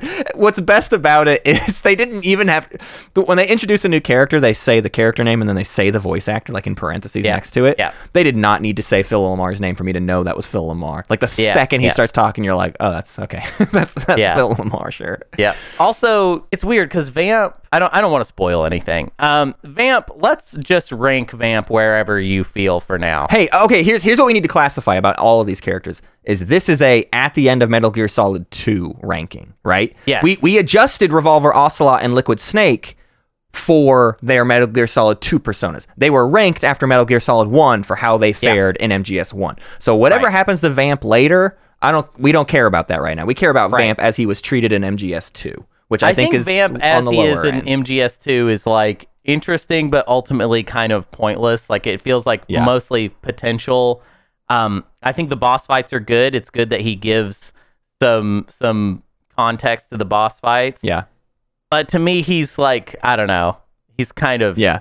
he's kind of a little too goofy, but Right. not not. We're not milking it enough. Like you have Yeah, Phil that's LaMarr. it. That's it. You you nailed it. You didn't. They didn't milk Vamp enough. He's Yeah. the- he's actually the freakiest character in this Yeah, he's game. freaky. and Yeah. they just that's all they do with him. is just like, well, he's like the freaky vampire that just sort of shows up. But there's no like more critical path to him. I do want to say too before we do Solidus. One thing I forgot about Vulcan Raven is basically getting put in the trash can right now, except Vulcan Raven is in MGS2 for a brief moment, and I wonder if it's enough to uh to boost it up above Vamp for you. re-ranking? Yeah, do we justify there's a part where you see his shadow and you go, oh, it's Vulcan Raven. I thought he died. No, it's him. There he is. And you go around the corner and it's like a little toy next to a Yeah. flashlight. And you can even interact with the toy and the toy will be like, I'm Vulcan Raven. Yeah. Yeah. And that's a really great uh, moment and callback. And I don't know, it's enough for me to put him above uh, Vamp because I just think Vamp is like whatever right now. Okay, so what if we put Vamp at the bottom for now? For now. We sort of know that we will be talking Yeah. about Vamp more. Sure. Yeah. I, I think pe- some people might be a little a, a little I, I think there are people that that probably did like Vamp. Yeah. I think me and you it's it makes sense that we would have this takeaway because we really like Phil LaMarr. A lot of people really like Phil LaMarr to be to be Yeah. clear. Yeah. Um and I just wish that he had gotten to Yeah. just I don't do know more. to do more. Yeah. Um, and he will. There will be more for Sure. Vamp to do. Vamp Uh, is not gone. All right. Well, we've spent a lot of time on this, and we have two more rankings to do. But Solidus, uh, Solidus needs to go on this list. Solidus is a really weird villain. Uh, he's more interesting than Liquid as the final boss, the primary antagonist. He's the former president of the United States with like a massive twist laid on it. That's Yeah. really hilarious. And also doesn't make sense because that makes Raiden like the son of the president of the United States and like people should know Well, he's not. He's a. It's he's an adoptive father, not an oh, actual. Oh, that's right. That's right. Well, but Yeah. still, why don't more people know who Raiden is when the president of the United States adopted a kid? like he, he was he was technically the first the first kid or whatever you call it, the Yeah. first son. He also has like Doc Octopus tentacles. Yes! Like he has like two Doc Ock tentacles, which is pretty cool. He has t- two Doc Ock tentacles and then two samurai swords. Yes. Like he's pretty cool. He's, pretty also cool. like kind of the most boring of the main bad guys though. Right. Because he is literally just big boss, Yeah. like with no real differences. He's also not I he's not a very good final boss. Um I mean, so the thing about Liquid Snake and MGS1 was that boss was like I just think janky. You know, Yeah. the fight is just st- the combat mechanics in MGS1 are like not, Yeah, you know, that big of a deal. It's just dumb and janky. But it's it's in a genuinely climactic moment. Whereas Solidus, they're like they've eschewed the standard climax, but then they're like, "Oh, but go fight the final boss anyways." And then the final boss is like not a very interesting sword fight. I don't I, I mean, I was playing on normal difficulty, but he was very easy. Like yeah, he was, and and it was after the the fight where you fight a bunch of Right. Metal Gear Rays, Which is and way harder. Hard, Yeah. yeah. Like that. That w- it was fun, but it was it was at least somewhat difficult. yeah. Whereas, like, yeah, the Solidus fight is really kind of nothing. Yeah. It is really cool that it takes place on the Federal Reserve building, and that is my favorite aspect of it. Uh-huh, But I don't know. Yeah, I think Solidus is just kind of like not definitely below Liquid Snake. Yes. Like of the of the the three Snake brothers, Solidus is the weakest. Yes. And honestly, doesn't really have much of a future in the story Mm. either. Like the story tends to kind of forget Yeah. about Solidus. I, I think for, most now part. though, I think Solidus should go above Olga. But it sounds like like Olga and Vamp might get their day in the sun. But for now, Solidus is like the the kicking point of MGS2. Feels good for him to be above the sort of like lackluster parts of MGS2. He is Yeah. also a lackluster part of it, but he's more integral and and you know a better example of how zany things get in the end. So I think he's down there. So here's our here's our final ranking. For some reason, at the very we're gonna regret this in like a year and a half when we do MGS3, we'll be like, why the fuck is Fat Man at the top? I don't know, but Fat Man's number one, then Decoy Octopus, then Sniper Wolf Fortune, Psycho Mantis, Revolver Ocelot, Liquid Snake, Solidus Snake, Olga, Vulcan Raven, and at the bottom for now is Vamp. There's your Foxhound extended villainry uh, ranking. Uh, yeah. we, we had when to we do get that. to when we get to Metal Gear Solid 3, there will be a lot of additions to this list. Yeah. And it will be a lot more interesting this segment, I think, for that game in particular. Metal Gear Solid 2 is not the one that introduces a bunch of new interesting bad guys. Yeah. It's just kind of Right. you know, here's here's the old the old crew again, Yeah. kind of up to their same old antics. Okay, well, next on the task of things to do is we got to rank Metal Gear Solid 2 in the 2001 rankings. And again, for this part of the show, what we've actually decided to start doing is make the current game number one on that list and let Yeah. that alter the list to its specifications of what would justify Metal Gear Solid 2 being the number one game. What criteria makes Metal Gear Solid 2 number one? And if we judge all of the other games on that same criteria, what does our 2001 rankings uh, mean? Keep in mind, when we do like our 2001 finale, we will make the canonical 2001 ranking. The but final 2001 Yeah. ranking. Yeah, this is tough. Uh, what is the logic that we So, if we put ourselves in a 2001 brain, one thing you said earlier, Hunter, is that this was sort of a, a rallying cry for people in 2001 to be like, oh, look, video games are art now. We finally made them art where they weren't before, I guess, which is silly to say. So, in the in the notion that Metal Gear Solid 2 proves a, a sort of higher power to video games is that a is that a valid criteria for that to be a number one game The problem that Metal Gear Solid 2 has is that it has a competitor that is Silent Hill 2 yeah that I think anything I keep coming up with these these logics for first place Yeah. where I'm like, yeah, but Silent Hill 2 also though. And Mm-hmm. so it becomes very debatable and I want something that just solidly means that Metal Gear 2 is the one. Yeah. And I think what it is is it's the thing we've neglected to talk about at all, which is that this game predicts the future. Oh my god, a yeah. lot. This is a this Um, is a fucked up game to play in 2023 and think about Kojima saying the things he said in 2001. Yeah, there's a whole Yeah. thing we didn't talk about in the plot that is about the information age basically and like Mm-hmm. what the patriots are doing is essentially utilizing the internet to make information meaningless which is why Yeah. the end point of the story is the stories we share are actually like the only thing we have because they're the most sort of corruptible in this information age and it's sort of a weird point because it's kind of saying information is is uh, going to be ruined so the only thing we can do is share information i don't really get get how those two well, things I work think in it's concert like share real human stories Yeah. because they can cut through that. But basically, Right. it's just like full on. Uh, the, you know the the the news can be falsified. There Yeah. can be like like I don't know. It, it's it's worried about things that we as a as a culture have been worried about now. Yeah. Uh, for like I don't know since like the middle of the last decade, Yeah. basically. Uh, and I feel like it's stuff that is very much being talked about all the time now. Right. Um. So I would say that that's what it is. It's the future sight. yeah the prescience the thing that Metal Gear Solid. well this is going to be tough at. because a lot of these games have absolutely no prescience to them at all have no future sight but i, I think that will make this fun to uh, to tackle so number two in terms of prescience uh, do you have any do you have any short list for things to go at least up towards the top one i was going to say is pikmin because pikmin as a like what we need. We need uh, uh, uh, to be grounded back in the earnest truth of just gardening and a real sense of place and and escaping a, a planet that is dangerous for us and, and how to use Oh. that planet to our advantage. There are environmentalist themes in Pikmin that I think resonate uh, in, in a modern audience. All right. Yeah. let's let's do it. It doesn't have to be number two, but I'm putting it up towards the top. If you have a, No, if I want a- it to be number two. Okay, cool. I think it should be number two. I All think that's a good logic. you let's let's bounce back and forth. You give me a Well, three wait, can- and yeah. Uh, so number three. What if number three was Grand Theft Auto three? Yeah. Because guess what? We are the largely the world that Grand Theft Auto three predicted. Yeah. In that we're all stupid and we suck. and love open world games. Yeah, exactly. yeah. Mechanically Auto 3 and did predict the future. comedy is dead, and uh, everything's an open world game. Okay, great. the most, the Yeah, third most perfect, game.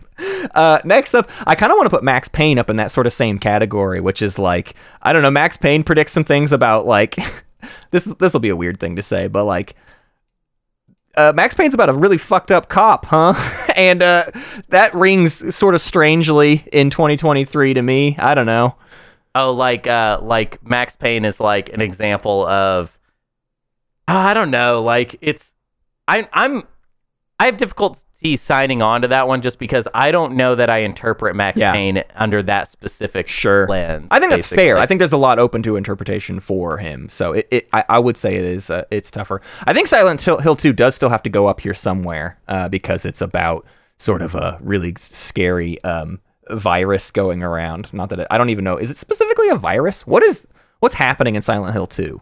Like, Um, like that's a good question. Uh, maybe for another day. oh, okay. Um, okay. Super Smash Brothers Melee, I think, could be number four because it predicted that in the future, the only thing that will matter is intellectual property and characters. Now, that is, in fact, it sort of predicts Avengers Endgame Yeah, yeah. being the biggest movie No. of all time. Okay, I've got a number five, uh, uh, which is that Sonic Adventure 2 predicted that Sonic would never be good again. Ah, yes, yes. Which was true for a while. For it's a not while. necessarily true now. There is but one yeah. out. There is one outlier, but Yeah, beyond you're that, right. it is true. Uh, You're right. I realize this is another week where Anachronox kind of has to be at the bottom yeah. because it predicts nothing correctly. It is a game that is completely lacking in any sort of Well, like, I don't know if we can say that because you and Paul did not play anywhere. Like, I don't know if other plot elements come up throughout that game that are in some way. I'm not talking story. I'm talking mechanically. Yeah, yeah, it was sure. like, here's how a game could be. Yeah. And, and the- Everyone's like, everyone looked at that and "Mm." was like, no, Yeah. that's not actually going to be a genre of game. right. Yeah. Um, but yeah, uh, let's let's do. I don't know. I think maybe maybe Silent Hill 2 could go here just because it's good. sure, because it's good and it's it definitely predicts the metatextual nature of video games. That video games, I mean, what we live in today is a lot of games striving to thread the needle that Silent Hill threads, which is like this is about stuff, but it's also about things bigger than it's like a lot of games are trying to hit that Silent Hill vibe, even outside of the thriller space, outside of the horror genre. It's funny that you think that that your interpretation of Metal Gear Solid 2 is very like ethereal, but then you're like for Silent Hill 2 you're like what is happening? Are those people infected with something? Because I'm like no, Silent Hill 2 is that's not, real. sticking. That's not a sticking Silent point for me. Sure, no, no, no. Silent Hill 2 is not actually happening. No, I know that. I'm Yeah, just yeah, saying I didn't know if there was an in-world. I didn't know if there was a a, a textual uh, consideration given to that or not. If there's not, like that's that is fine. That's quite. I think it's all just aspects of his wife. Sure. is, is what it is. It's all the monster is basically his feelings about his uh, his dying wife, Yeah, kind of made into Right. projected onto a monster, basically. sure. Okay, I have one to reckon with, and it is uh, it's whether or not Tony Hawk's Pro Skater Three is Yeah. cool again. Here's what happened. Here's the thing. The vibe of a Tony Hawk, like that went away, right? That's that's it, it, it we stopped having skater thing. But then like literally last year, that Tony Hawk documentary came out and like I don't know, I like I feel like and, and s- skateboarding is now an Olympic sport. Like there are Yeah. people that pay attention to skateboarding with high scores. You know what I mean? Like there are there are score values that the world cares about more. I think there if you if we had done this bit 3 years ago, Tony Hawk would have been at the bottom because it's like skating's not cool anymore. But I actually think we're we're coming around and skating's getting cool again and Tony Hawk games are like a cool thing to like sort of be nostalgic for. Uh, that's Yeah, how I feel I- about it. I think that's fair. I think we put Tony Hawk up that Tony Hawk like a documentary. It's like, you know, Tony Hawk Pro Skater 3 predicted that Tony Hawk. Yes. That's what it predicted. Predicted Tony Hawk would be a th- he, uh, he would stay forever. its prediction was Tony Hawk. Uh huh. Um, man, I don't know what to do with the rest of these. The rest of these are nonsense. Uh, uh, because it's Advanced Wars, Super Monkey Ball, Halo Combat Evolved, Max Payne, Bangai-O, Klonoa Bangai-O 2. predicted mommy. okay, there it goes. It's right there. uh, Halo Combat Evolved. I think we're in a bad moment of Halo right now. We're in a really dire area of Halo, so I think Halo goes actually towards the bottom, just above Anachronox. Okay, It's, it's we're in bad Halo days. Uh, uh, Klonoa 2 character platformers are out. That's that's Yeah, that's towards be the bottom. pretty low. Aliens versus Predator. We did just get like a new Predator movie that people are like very into. yeah, let's throw it up there. Let's, Okay. let's that, that one goes there. All right, we just need we just need to decide what to do with Advanced Wars, Super Monkey Ball, and Max Payne. Those those three just need to be in in an order. I don't I don't care what, but they're in the middle here. Yeah, I think Super Monkey Ball uh, because it predicted uh, Monkey Ball. Oh It- yeah, because sure. it predicted the existence of Monkey Ball. okay, sure. That that would exist. How is Max Payne less prescient than Monkey Ball? Well, people don't like. I mean, Max Payne gave us two sequels and Yeah. then was just like gone. yeah, Um, let's never do Max Payne again. Basically, yeah. That's why Max we'd rather remake Alan it. Wake than Max Payne. Is the world we live in today. I think we throw up Advance Wars after Super Monkey Ball. Yeah. Um. Just you know, just because. Okay. Uh, I think we have it. I think we have our future sight list. Let's let's read it off because that got a little bit nonsensical there in the middle. Uh, so number one, of course, is Metal Gear Solid 2 for being very very prescient. Then Pikmin. Then Grand Theft Auto 3, Super Smash Bros. Melee, Sonic Adventure 2, Silent Hill 2, D- Tony Hawk's Pro Skater 3, Bangai-O, Aliens vs Predator 2, Super Monkey Ball Advance Wars, Max Payne, Klonoa 2, Halo Combat Evolved, and then at the very bottom, Anachronox. yeah. Okay. Anachronox not doing too good Yeah. on the list. oh, sorry, buddy. I want that game. I want to. Uh, that game needs to actually get played for this show. Except for I don't know. That's never going to happen. I mean, if anybody was gonna champion it, it would have been you, Matt. know. Like you were kind of the only one that would Yeah. have been into that, and I don't even think you really would have. Yeah, Sun, Sun tried his damnedest, and even he couldn't really champion it. it was a tough Yeah. game to just be in, to be honest. Yeah. Um. yeah, Okay. Very boring. We need to rank Metal Gear Solid 2, and and I have a, a way to speed this up a little bit because I think we're going long, and, and I already feel like we're like ranking so many things. Hunter, is Metal Gear Solid 2 higher on the list than Metal Gear Solid 1? And that might answer just like what area we end up in. Aw, I don't like that. But so Metal Gear. Uh, let me let me clarify this. Metal Gear Solid is my number six Yeah, on my list. right. On our list together, it's number twelve. Yeah. So on my list, Metal Gear Solid 2 is lower Okay. than Metal Gear Solid 1, but it is higher than Metal Gear Solid 1 on our collective list. Ah, yeah, yeah. I uh, something I don't want to go unstated in this episode is so I at the beginning in the snake section I was like, oh, mechanically I like the purity of Metal Gear Solid One more. I like that it's it's pretty refined and not doing too many things while still doing a lot of things, right? Like all the items still do a ton, but I'm not being asked to press a gajillion buttons at once or whatever. yeah, and, yeah. and I didn't like that at first. But the thing about it is the game won me over. Like by the end, I really, really liked that stuff. The first person Yeah. stuff ends up being quite good, and I think that's a huge testament to like the the quality of the game and what those things provide to the game, which is why for me Metal Gear Solid 2 I, would go above like I, I think Absolutely. I think Like Metal Gear Solid is more pure. It, yeah. it but is it is not like I do not like I do not want to open it up with uh well what should you like better Metal, Metal Gear Solid 1 or Metal, Metal Gear Solid 2 that part is not very important to me because Metal Gear Solid 1 is like underrated on Uh-huh. our collective Right. list so if you like Metal Gear Solid 2 better I'm like heck yeah let's put it above Metal Gear that. Solid 1 cuz I'm down for that but what what team what what tens place are we talking about because i'm i'm a top tenner with this one Yeah, I mean it has to like if it's if it's above Metal Gear Solid 2, that's 12. It has to be in the top 10 basically. So that that's kind of where I was going with it. I don't, I don't think it's going to Okay. be like 1 or 2. So if anything I was kind of saying it's like it's 3 to 12 basically and we work our way up through well that i just want to read our top 10 'cause Absolutely. it's fun to read our top 10 Let's do it. uh, so our top 10 as of right now is number one disco elysium silent hill 2 elden ring celeste panzer dragoon 2 zwei super mario brothers 3 getting over it with bennett foddy super smash brothers melee katamari damacy and then number 10 is quake Yep. So we're talking about somewhere in there. Yeah. Um, our number eleven is Raw Danger. Right. Um, and so technically, I guess we can start at number our number twelve, which is Metal Gear Solid. Uh, obviously, we we we don't necessarily agree. Yeah. I am so down to put Metal Gear Solid two Above. above uh, Metal Gear Solid one. I just think that the reason I didn't put it above, they're pretty close on my list.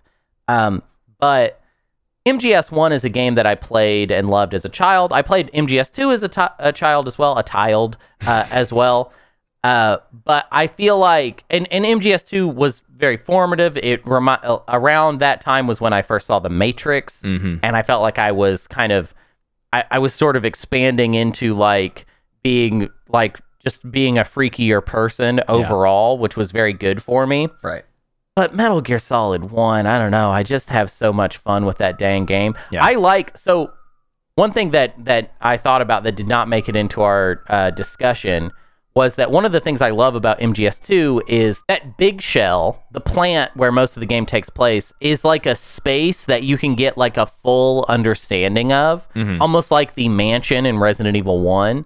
Um, and I like that aspect of it. Yeah. However, and, and I think it has a better layout, a more interesting layout, even though it's very simple, uh, than Shadow Moses does in Metal Gear Solid 1. But Shadow Moses has a whole like vibe. Right. Like it the coldness of it, the, Yeah, yeah. the the art design, the the lighting, Mhm. I feel like is is just very burned into my brain. Yeah, it stinks that both locations in Metal Gear Solid 2 are just like things out at sea, basically. Yeah. Like it's like Yeah. an excuse to not have to render very complicated backgrounds. It's just like ah, the sun sets over there, and then it's like a huge body of water. Um, and that yeah, that that part is definitely I think sad, and it makes the layout, while more mechanically fun to navigate, the idea of Shadow Moses, like you start going down elevators and you're like, I have no idea how far down this goes. Like I don't know Yeah. what lies before me in Metal Gear Solid 1 is pretty interesting, but I do think like then when the game asks you to backtrack, it sort of betrays that to you a little bit because you're just like, oh my god, now I, I just have to run backwards linearly through all of these rooms. Whereas MGS2 is like it's a circular thing. Like you could kind of go either way if you want to, and you like just sort Right. of tackle it how you want to based on which rooms you want to recover or whatever. So yeah, I, I think the sort of openness of MGS2, while less art direction, uh, is um, still more fun to play. Yeah. So so yeah, it, go, it goes fair. above that. Uh, if we want to talk about Raw Danger, uh, again, Raw Danger is just the thing where it's like the ideas are bigger than the execution, basically, and I, I the execution really isn't even that bad. I, I feel like when we did that episode, or or maybe since then, I keep thinking about Raw Danger as like a janky game, and then I I've recently seen more clips pop up online. There were some people on Twitter that were like talking about Raw Danger, and I was just like, ah, dang, that stuff was so great. Like that stuff Yep. was so fun and good, and it it doesn't feel janky. It just feels like an older game. That's it. It just Right. feels older. Uh, but it Raw Danger does feel like a PS1 game actually, with like better graphics, whereas Metal Gear Solid 2 feels like a PS2 game, right? Like it's actually using all the modern stuff and feels really really technically advanced in a way that Raw Danger just, I mean, budgetarily couldn't ever couldn't do. They're both bogus, Yeah. um, but uh, Metal Gear Solid 2 was bogus with more stakes, Yeah. which is bolder. You know what I Right. mean? Oh Like, my gosh, there were yeah. more eyeballs that were going to be on Metal Gear Solid 2, and it dared to be as bogus and weird Yeah. uh, with its story as it did, and I think that's awesome. Yeah, and I, I, I, I mean- want to reward that. it's genuinely crazy that like one of the biggest games for the PS1 got a sequel where they were just like, let's light all of this on fire and see if you let us get away with it. And the world was like, well, the, the world had a bad reaction to it, but it still sold like gangbusters and continued the franchise forever. Like it's like it didn't have any negative impact on the overall franchise. Yep, yep. Um, okay, so let's talk about Quake. Yeah. Quake versus Metal Gear Solid 2. Um, now, Quake is number 10 on our list. On my list, it's like number 25. So Right, there's way quite lower. a difference. I- I think- think Quake is great, but I don't think that it is. I think it has this problem for me, which is like, I just think Doom is more fun Right. to play. Right. Um, they're both great games, but I don't necessarily feel that Quake is like a top tenor for I me. I think Quake is more foundational. Uh, is the reason why it stays up pretty high for me. Uh, Let's not kid ourselves. The reason Quake is so high is because EJ was a part of the re-ranking, and EJ just wanted it to be number seven or whatever. so Yeah, that's that's yeah. what happened with Quake. I think next re-ranking Quake's gonna like really fall a long ways unless EJ shows up again to to th- throw a to save it. Yeah.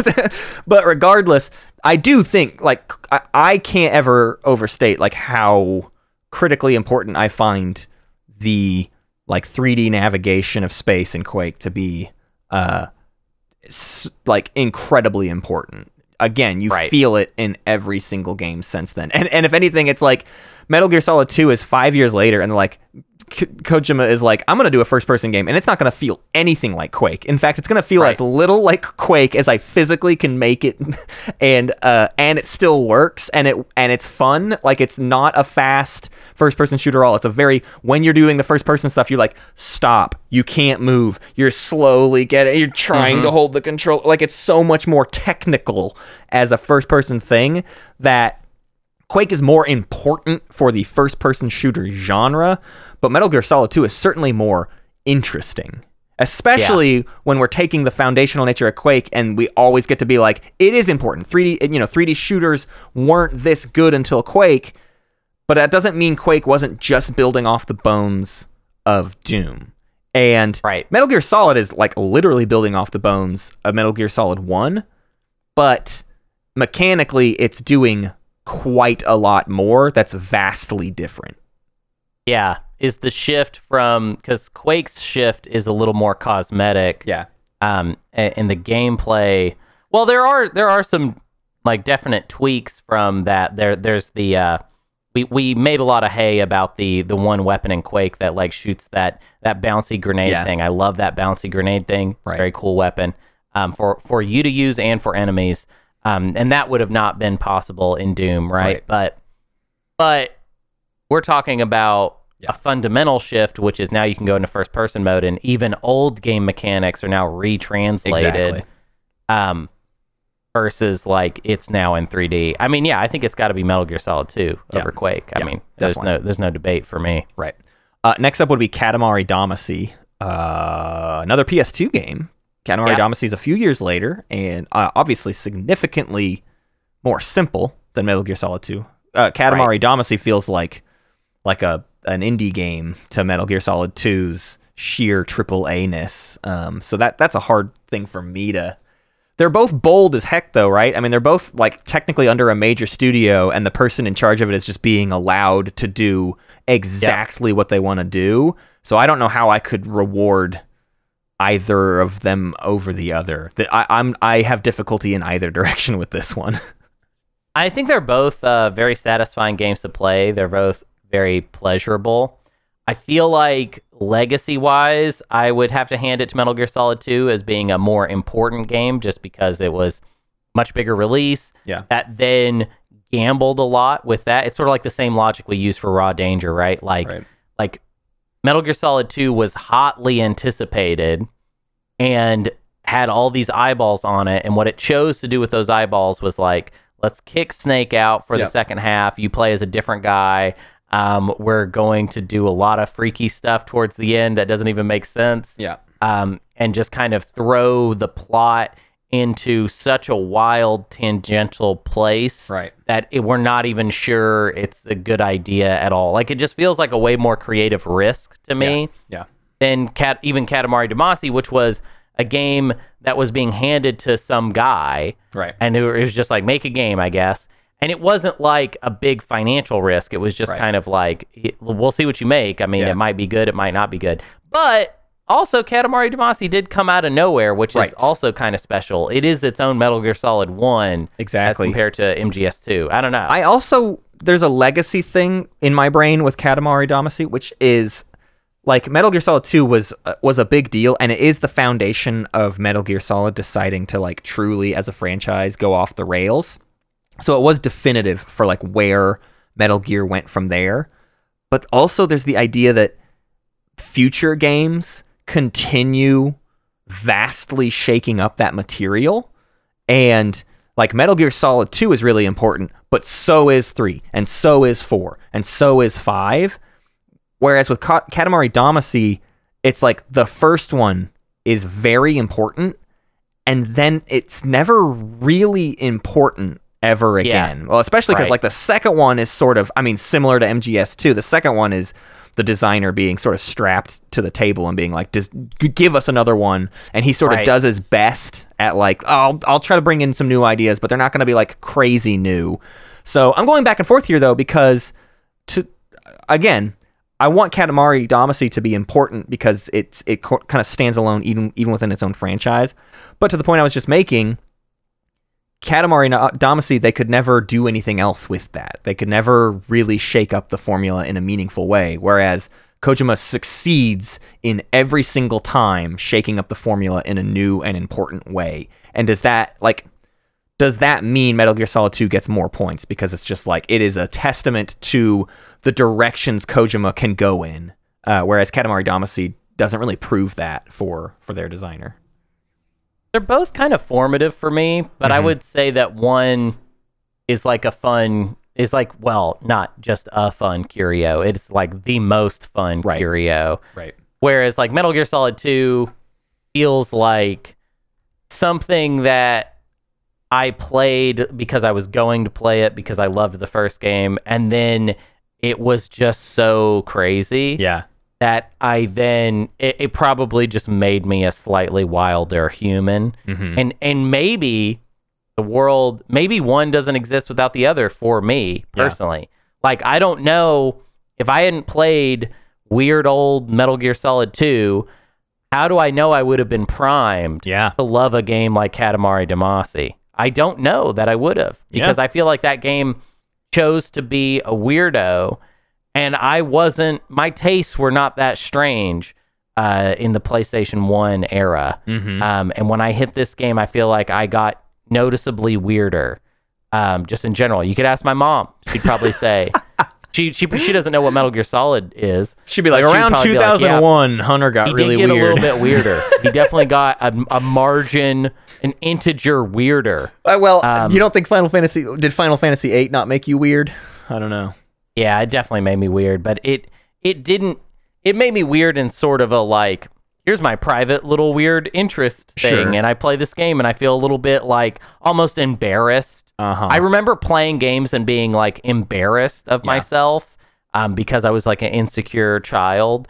And Metal Gear Solid 2 was something I knew was a big deal to a lot of people. Uh-huh. And then that was weird. Final Fantasy 8, I didn't really understand. I knew people liked Final Fantasy, but I didn't really think that there was a legion of people that were having the same experience I was. Yeah. With Metal Gear Solid 2, I knew this is this is the zeitgeist. Right.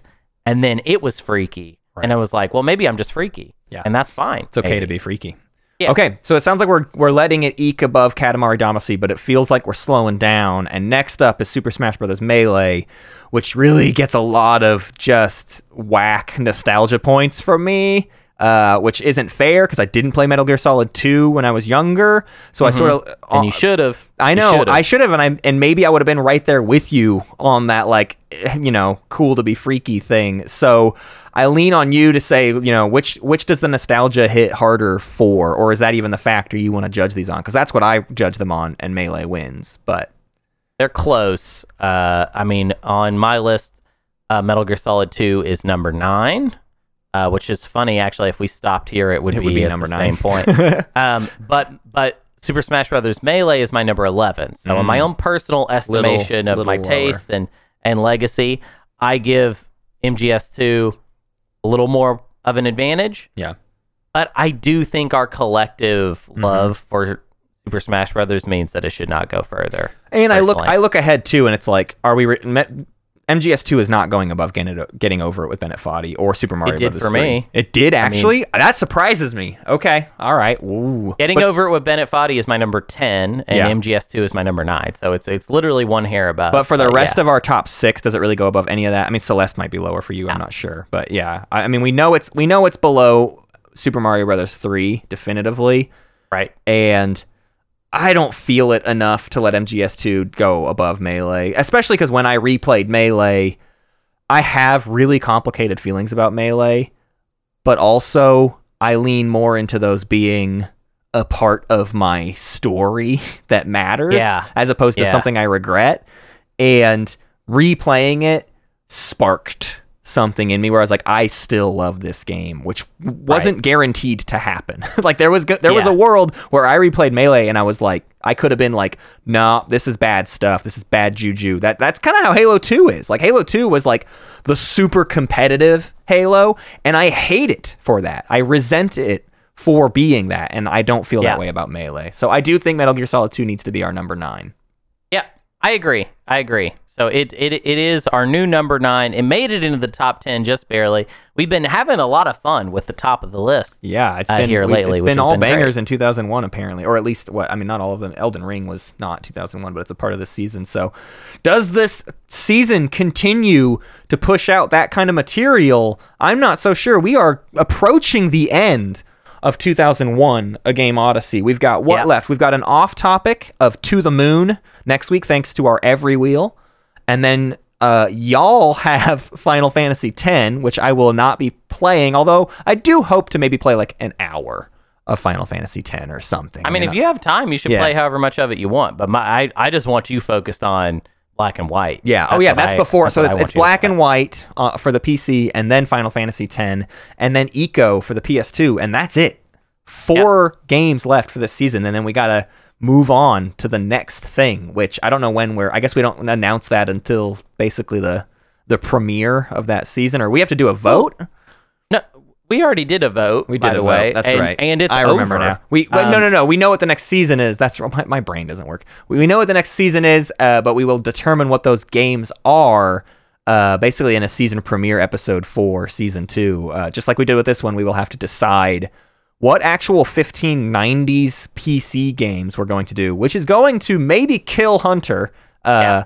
Because uh, hey, guess what? That's a whole decade, and 15 games is not very many games from an entire decade, uh, even Yeah. if it's just on one.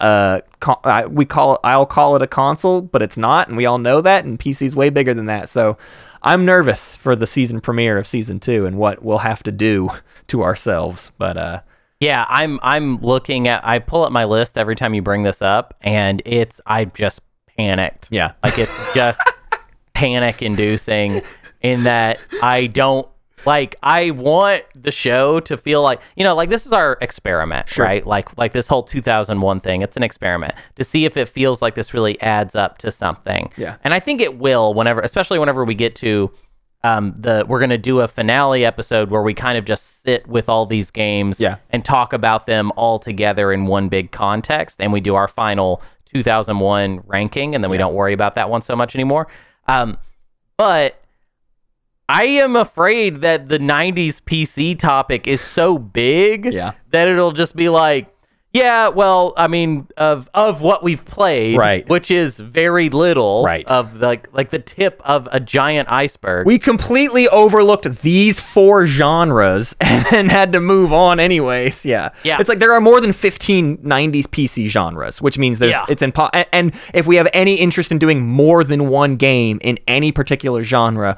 we cut even more off of that list. So, Yeah. So that'll be tough. I don't know. It'll be fun though. We'll play Planescape Torment. I mean, that one's a lock. that's so a lot. if, if you Wow, want God, us to is it a lock? I don't even know, man. It's I don't a know lock. I'll, anything. I will. I will come over to your house. I will break stuff. Yeah. I will hide in your garage and break your car. All right. If we don't are play- playing Planescape Torment is a lock. Yeah. Okay. Okay. All right. That's it. You can That's have that one. What's my lock? I don't even know. Uh, it- uh, I'll force us to play. Uh, I'm not even going to reveal the things I want to talk about in that Yeah, episode. I. I, I am. That's the other thing that makes me afraid is every time I talk about this season with you, it just sounds like you don't care and that you want to just dunk on the list and be like, "I'm going to put Commander Keen on Here's- there." you We're addressed gonna it play earlier. Commander Keen. we've been we've been hanging out in the top ten too much. That's my problem. I, I, I Yeah. need, we need stuff at the bottom of this list. We need to learn Nah, how to screw do that. episodes about bad games. Nah, screw the bot. Nobody wants to hear people talk about bad stuff. Bad stuff sucks. That's true. And there's like a thousand good games. Yeah. there's like one thousand. Why can't we spend the first thousand episodes Yeah. just doing good games? We'll do a thousand bad games after we get done with that, Matt. Don't worry. Wink, wink.